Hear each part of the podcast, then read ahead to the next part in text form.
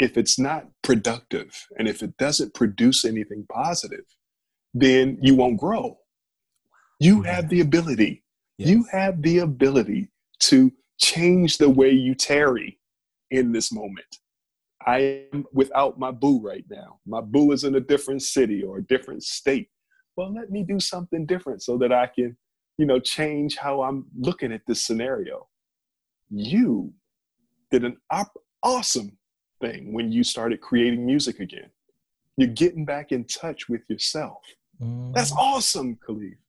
I never Since thought I, I was gonna write a song again. To be, I was like, and I've been recording music and whatnot. I said, yes. what in the world is this creative burst coming from? But it, I don't know. Yes. The channel. I just changed the channel. You changed the channel.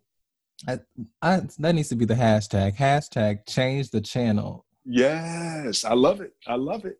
And yeah. what's going to be beautiful is that you're going to be so much better for your boo mm-hmm. when you mm-hmm. all get back together because now your cup will be more closer to 100% so that you can share your 100% with your partner. I want, can you say that again? Because I don't think sure. everybody heard it. Okay. When you are pouring into yourself, when you are focusing in on your creative energy, then you're becoming more like who you were destined to be. So when you do that, you're becoming a better person for your partner. Why? Because a lot of times what we do is we give our partners only half of who we really are. Mm. Because the other half is focused on making them feel good about themselves, right? What happens if we give them 100% of ourselves or as close to 100% as possible? Because you are writing music and you're getting in touch with who you are and your passions, when you finally catch up with your partner, oh my gosh, you're going to be a brand new creature. Right. You're going to be able to love your partner more than just what you used to do, you know, because you're showing you're more like who you are. And your partner will probably be doing the same thing. Hopefully, you know, they are developing themselves mm. during this time. You're listening to The Konversation with Kaleaf. But I do want to talk with you about uh, just briefly single people um, preparing themselves before they get into a relationship mm-hmm. because I did a lot of work before I got into one, and I still wasn't very like. I mean, I was prepared to the degree that I needed to be prepared, but mm-hmm. um, a lot of people just like, oh, you're cute, I'm cute. Let's let's just join our lives together, and mm-hmm. they're not ready.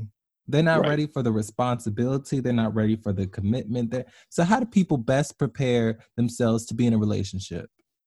You're not gonna like my answer, but I'm oh. gonna say it. I'm gonna say it anyway. You got to listen to me all the way through, and I'll make it brief though. What you have to do is you have to create the story of your life before you begin to share your life with somebody else. What does that mean? What that means is you have to understand why you like the people that you like. What are the goals for the relationship that you have? How is the last two relationships different? Or are they more alike than dissimilar? If they are more alike, then that means I have a particular type of person that I'm going for. Why do I continually look for this same type of person? That has a backstory. So, in order for me to understand why I have this type or why I always find myself with this type of person, I have to understand where that stemmed from. What is it that I am missing in myself? What is it that I didn't get? Or what is it that I got too much of that's making me go after this type of person? So, you have to do a lot of interpersonal work writing, creating your own story so you can better understand yourself is always number one in my book. Most people don't want to do the work on themselves. Mm. They act they act more off of emotion than logic. Emotion is only going to keep you happy in your relationship so long. Mm. Logic will keep you in there much longer. Now it's interesting you say that because I literally just got off of someone's live like a couple days ago, and we were talking about um, reacting versus responding. Mm. Like reacting, um, I think the way he was explaining it, uh, shout out to you, Robert. Um, the way he explained it was um, reacting is just an, more of an emotional thing versus Mhm. responding in a um, in a mentally secure and stable, mature place. hmm hmm And when I tell you that, that blew my mind because you can, if you react, that's that's fast. But if you respond to something versus just that made me upset. Okay, it may have made you upset, but how are you going to respond re, um, to that person's action? Because you don't have to. Mm. You don't have to scream. You don't have to rant and rave and um, pound people upside the head. You can choose to let it go. You could choose to talk about it in a calm setting, not in the middle of a heated or whatever. You can Mhm. choose how you respond to something. And that leads Mhm. me to this next point of the quarantine couples. hmm A lot of people are sick and tired and tired of being sick of their their spouse or their domestic partner or what what have you but what I don't have any experience so hmm the floor is yours. I will try to make this very succinct too. Here's the here's the thing about couples who are quarantining together. Most of your relationship, I don't care how long you've been in your relationship, most of that relationship has been spent outside of being in each other's faces. Which means that if you work, if you're in school or whatever you're doing, you are spending majority of your time outside of your house or if you're working inside of your house you're not constantly with that person so you have a different life you know there's multiple lives that you have in this one life for me i have a life when i see my clients that dr bass exists but that life you all as students don't know anything about Hmm. then i have my life as a professor and my wife, who's also a professor but at a different school, doesn't even understand the life that I have with you all. See what I mean? right. My life that I have with my students, my clients or patients don't know that life. So it's so many different lives that we have. But when you talk about slowing down all of those other lives and finding yourself with one person in a dwelling where you typically can't move because we're quarantined in place, then you're forced to get to know that person that you're in relation with all over again. And that person begins to either satisfy you or frustrate you. Why? Because you are missing out on other parts of who you are. You know, you become more one dimensional again versus multidimensional. I consider myself four or five dimensions. When I listen to you and you have the ability to create music, yet you're still a great student and you're a scholar, all of those are different dimensions of you, right? So, how do you go from four or five dimensions down to one dimension? How is it? How is it possible? So, I caution my folks who are quarantined together you have to create some space between you and your boo while you all are in the same space. You have to. It's cute. My wife and I decided that we were going to put our computers, you know, on the same desk. She was working on Spelman stuff on one side of the desk, and I was working on Clark stuff on the other side of the desk. And that lasted, and it worked for a good two hours. And then we said, no, we got to separate. Now I am in the dining room and she's in the back office because you need that other life. You need to experience that other dimension that nobody else is in. You need to control that piece of you. You need to experience that. So connect to the different parts of you that make you who you are and experience that in different spaces outside of where your partner is. You all may be able to meet in the kitchen for your dimension, but for the other parts of your dimensions, you may need to be in different spaces. And that'll help you to appreciate that kitchen dimension a whole lot more. So I'm sure you've heard about people getting divorced and everything. Um, yes. Do you just, I don't know, I feel like people don't realize this thing is going to be over. Uh, Like it's not going to last until 2035. Mhm. so Mhm. when it comes to people, couples who feel like they just want to get a divorce, what do you say to them? Well, I'm glad that you asked that. What I tell people is that there are going to be a lot of babies born during this time, and there are going to be a lot of people who get divorced or move out of their relationship. What we find a lot of times is that couples who had issues going into the quarantine is magnified, you know, during this time. Mm. If you were, you know, in love with your partner and everything was wonderful, then most of those people they you know hold that within the quarantine but if you had issues and you left the house and then you came back to the house but leaving the house gave you other outlets then you didn't focus on those small little issues that existed before now we have to deal with those issues right because we can't escape them you know so i would you know tell couples the same as what you just said this is not going to last use this as an opportunity to focus on what brought you all together in the first place. Now, all relationships don't need to stay together. Mm. There are a lot of relationships that need to end when this, you know, quarantine ends.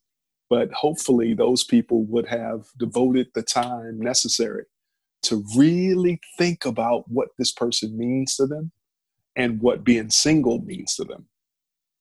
Mm. So it's it's just about focus. What do you want? But don't make any emotional decisions. Definitely make more logical decisions.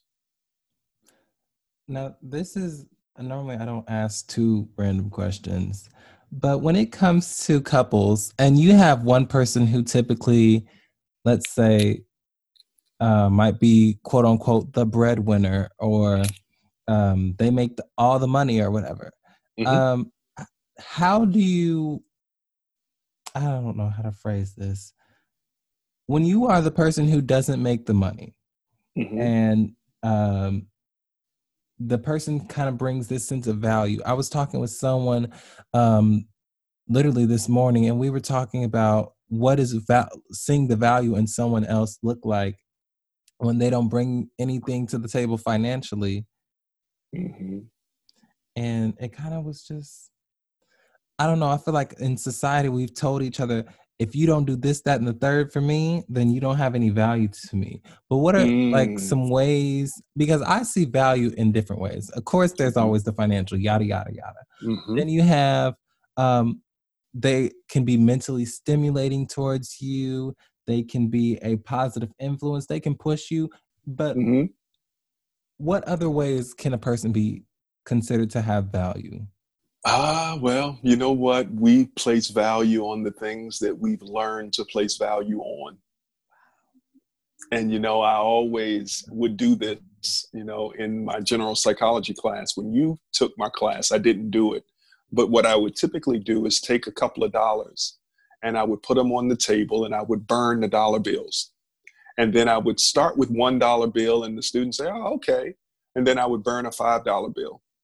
And then students go, oh my gosh, Dr. Bass, what are you doing? And then I go up to a $10 bill and I rip the $10 bill up and it's like, oh, that was lunch. Then I grab a $50 bill and I begin to burn it or I tear it up. And what you see is, is that folks begin to get so anxious Yeah. and so angry because we've placed a value on that piece of paper. because it's just a piece of paper. It's just a piece of paper that offers us opportunities to do certain things, but it's still just a piece of paper. Mm. if I place value on relationship with just power on finances, then I miss out on the opportunity to create other ways to value or you know appreciate you. You know, I, I, I, I laugh, especially in the human sexuality class, because I say, "What is the value of money?" And folks say, "What? What do you mean? It's you know how much a dollar is in this country and what you can do with the dollar." I said, "Okay, how much is the value of honey?" And they say, "What do you mean? I don't understand." And I said, "Well, some people value money and some people value honey. It's the honey that's going to stay or keep you in the relationship. It's not the money Mm. because the money can go, but the honey, as long as it's sweet, you're Mm. all right." Mm-mm-mm. Woo! That was a word. That was a word, and it was a good word. like that's it chills. That, woo! I mean, oh, I, am gonna steal that. I'm gonna have to steal it and steal use it. it. Steal Ooh, it. That's good. That is so good. Woo! That was something. you said, "Happy, happy." The honey, not the. Mm. It's the honey, not the money. I hate to say I'm real churchy, but my lord, Woo! my lord, hey, that was a word. but um, I'm gonna go ahead and wrap this interview up because oh wait, wait, no, we're not we're not short on time. Okay, wait, are we? Yeah, technically. Mm. But um, oh no, wait, this is why I don't need to wrap up. So I don't think I asked you to introduce yourself at the beginning of the interview. Hmm. Okay. And I forgot everybody don't know Dr. Bass like I know Dr. Bass. So That's true. Let me uh, what it was Jay Z say? Allow me to reintroduce Introduce myself. myself. My name is Ho. Yes. All right. My name is Dr. Christopher Bass. I am a psychologist. I'm also a sexologist. I have the fortune of being a faculty member, associate professor of psychology at the illustrious Clark Atlanta University. I also uh, work within public sector. So I uh, have historically worked with police officers, firefighters, city employees, specifically uh, in Atlanta and also in Virginia, the Hampton Roads area.